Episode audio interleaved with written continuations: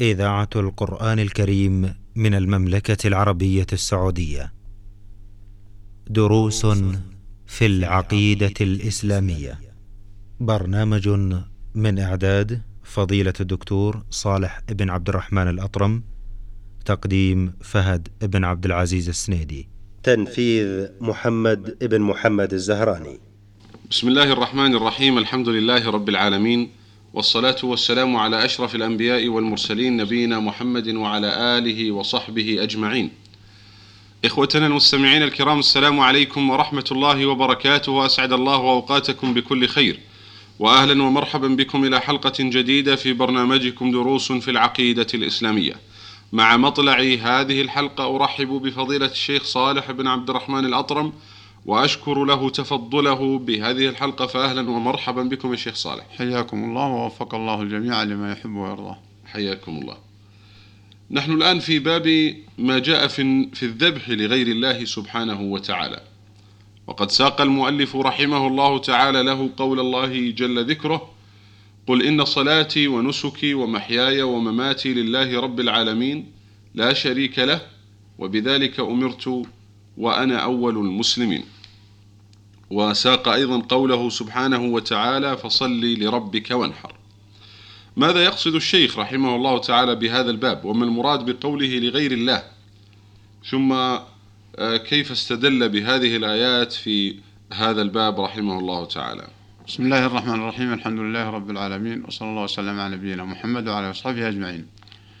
ساق الشيخ رحمة الله عليه هذا الباب في كتاب التوحيد. لوجود من يذبح أي يسفك الدم الحيوان لغير الله تعظيما. تعظيما. فلهذا قال باب ما جاء أي الذي جاء من النصوص في تحريم الذبح لغير الله. فالذبح لغير الله لغير الله تعظيما وإجلالا وتقديرا هذا يعتبر شرك بالله لأن سفك الدماء للحيوان المحترم المفيد لا يسفك دمه إلا لغرض مشروع. إما تقربا إلى الله كالأضحية والعقيقة أو لقصد أكله كأن يذبح لأجل أن يأكله لأجل أن يأكله. فإذا الحيوان مال محترم وسفك دمه لتعظيم المخلوق لمجرد تعظيم مخلوق هذا يعتبر شرك. سفك الدم تعظيما لهذا المخلوق يعتبر شرك.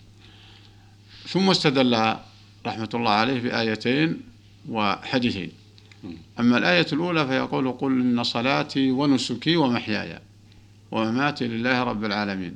فالصلاة أجل العبادات البدنية فلا تصلح إلا لله. فلو ركع أو سجد لغير الله كان هو هو الشرك بعينه. والذبيحة والذبيحة أو النسك أشرف العبادات المالية. وسفك دمها تقربا لا يصلح إلا تقربا لله في ما شرعه كالأضحية والعقيقة والهدي أو لقصد أكلها فيذبحها لإخراج الدم المسفوح الذي المحرم. لأنها لو ماتت اختلط بلحمها فحرمت. فأبيح ذبحها لأجل منفعة المخلوق وهو أكلها. أما أن يسفك الدم تعظيما للمخلوق وإجلالا هذا الممنوع وهذا هو الذي يحكم عليه أنه الشرك. سواء سفك الدم تعظيما لمخلوق حي أو لميت أو لتعظيم حجر أو لتعظيم شجر أو للجن أو للجن أو ذبح لقصد يطير الشياطين الشياطين عن بيته الذي سكنه كما قد يقع من بعض الجهال. فحينما يجدد له بيتا يأتيه الشيطان والجاهل من الناس فيسول له أن الذبيحة آه، تطرد الشياطين ثم ينثر دمها على سيسان الحيطان هذا كله خطر على العقيدة وحرام ولا يجوز الذبح الحيوان المحترم إلا لهذه المقاصد الشرعية التي أشرت إليها.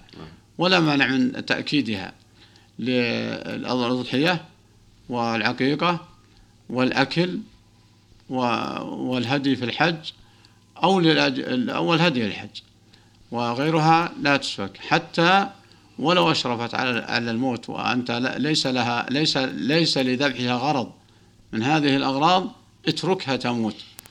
فسفك الدم الحيوان المحترم لأن الحيوان المحترم مال محترم من أعظم الأموال وأنفس الأموال عند عند عند الناس.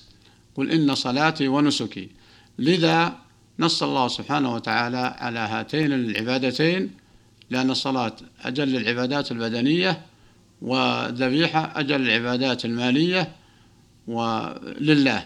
ولا يصح لأحد أن يقول إذا باقي العبادات لا مانع أن تصرف لغير الله. لا. لا. فأي عبادة لا تصلح إلا لله لا يصح صرفها لغير الله. لكن نص على نذكر العلماء أن النص على هاتين لعظمهما من العبادات البدنية اللي الصلاة الركوع والسجود هذا خضوع لا يصلح إلا لله. وسفك الدم لا يصلح إلا تقرب لله. نعم. فليتق الله من يتسمى بالإسلام وليحذر ما سلكه الجهلة من الذبيحة للقبر. أو للصنم أو للحجر أو للشجر أو تعظيما للحي وهو لا يريد أكلها بعظمه بسفك الدم له. أما لو أراد يذبح لأجل أن يدني له أطيب اللحم آه، كالضيف هذا لا يدخل في الموضوع. فنتنبه الفرق بين من يذبحها ليهيئ اللحم بأنواعه لضيفه وبين من يسفك الدم أمام ضيفه تعظيما له. فرق بين هذا وهذا. قل إن صلاتي ونسكي ومحياي ومماتي لله رب العالمين لا شريك له. فدل على أن من ركع أو سجد لغير الله شرك وهكذا من سفك الدم تعظيما لأي مخلوق من شجرة أو حجر أو إنسان أنه شرك لأنه قال لا شريك له. وبذلك أمرت وأنا أول المسلمين. فما دام هذا ما أمر به الرسول عليه الصلاة والسلام فإنه يؤمر هو المأمور به من اتبع الرسول ومن تسمى بأنه من أهل السنة والجماعة. لا شريك له وبذلك أمرت وأنا أول المسلمين. نسأل الله أن يجعلنا من أتباعه. المستسلمين لكتاب الله ولسنة نبيه عليه الصلاة والسلام. فالشيخ رحمة الله عليه من هذا يدل على آه، فقهه العميق. نعم. في قوله باب ما جاء في الذبح. أي باب حكم من ذبح لغير الله تعظيما. فما أعظمه آه، من فقه. فمدعي الإسلام يجب أن يحذر من هذه البدع وهذه التعظيمات التي تؤديه إلى الشرك. حتى يخرج إلى الشرك وما وما لا يرضي الله نعم نعم آه، أيضا في آه، هذه الآية الكريمة يعني يظهر لنا نعم. أنه جمع بين الأقوال والأفعال الظاهرة والباطنة نعم. أنها كلها لله عز وجل نعم. قولا وفعلا ظاهرا وباطنا كلها لله عز وجل نعم. وختم الآية بقوله ومحياي ومماتي ينهي كل لحظة في لحظات حياة الإنسان نعم. أن تكون لغير الله كلها لله عز وجل ما أعظم هذا وأوضحه نعم ومثله الآية التي بعدها. قوله تعالى فصل لربك, فصل لربك وانحر. نعم. ففي هاتين الآيتين جمع بين الصلاة وبين التعظيم في سفك الدم أنه لا يصلح إلا لله. فصل لربك أي لخالقك الذي ما فإن غير الله ما خلقك ولا رزقك. فكيف تصرف له هذه هذه العبادات الجليلة من الصلاة وسفك الدماء؟ فصل لربك هذا يعطي الحصر. وأنك لا تركع ولا تسجد لغير الله ولا تسفك الدم لغير الله. نعم. نعم. آه، لشيخ الإسلام ابن تيمية رحمه الله حول هذه الآية كلاما طيبا أذنتم نعم. لي أن أقرأ بعضه يا فضيلة الشيخ. نعم. قال شيخ الإسلام رحمه الله تعالى أمره الله أن يجمع بين هاتين العبادتين نعم. وهما الصلاة والنسك الدالتان على القرب والتواضع والافتقار وحسن الظن وقوة اليقين وطمأنينة القلب إلى الله وإلى عدته عكس حال أهل الكبر والنفرة وأهل الغنى عن الله الذين لا حاجة لهم في صلاتهم إلى ربهم والذين لا ينحرون له خوفا من الفقر. ولهذا جمع بينهما في قوله قل إن صلاتي ونسكي. والنسك الذبيحة لله تعالى ابتغاء وجهه فإنهما أجل ما يتقرب به إلى الله فإنه أتى فيهما بالفاء الدالة على السبب لأن فعل ذلك سبب للقيام بشكر ما أعطاه الله تعالى من الكوثر. وأجل العبادات البدنية الصلاة وأجل العبادات المالية النحر وما يجتمع للعبد في الصلاة لا يجتمع له في غيرها كما عرف عرفه أرباب, عرفه أرباب القلوب الحية وما يجتمع له في النحر إذا قارنه الإيمان والإخلاص من قوة اليقين وحسن الظن أمر عجيب. وكان النبي صلى الله عليه وآله وسلم كثير الصلاة كثير النحر. انتهى كلامه رحمه الله. هكذا أقول هكذا كلام العالمين بالله. والعارفين بسنته والمحيطين والعارفين لأحكام ال- الإسلام وحكمه. وحكمه قل إن صلاتي ونسكي فكيف بعد هذه الآية يأتي من يدعي الإسلام ثم يذبح للقبر أو يذبح للصنم أو يذبح للحجر أو يذبح للشجر أو ي- يعظم المخلوق ويستفك الدم أو للشياطين. يعني ما لا لا يسع ال- ال- المسلم الحقيقي. نعم. لعل أيضا في هذه الآية إشارة إلى ضرورة الإخلاص لله عز وجل في العبادات. نعم. وإن كان الشيخ رحمه الله استدل بها على ما جاء في الذبح لغير الله لكن هي إشارة واضحة لضرورة الإخلاص لله سبحانه وتعالى في الأعمال. حصر. نعم. هذا يسمي العلماء حصر.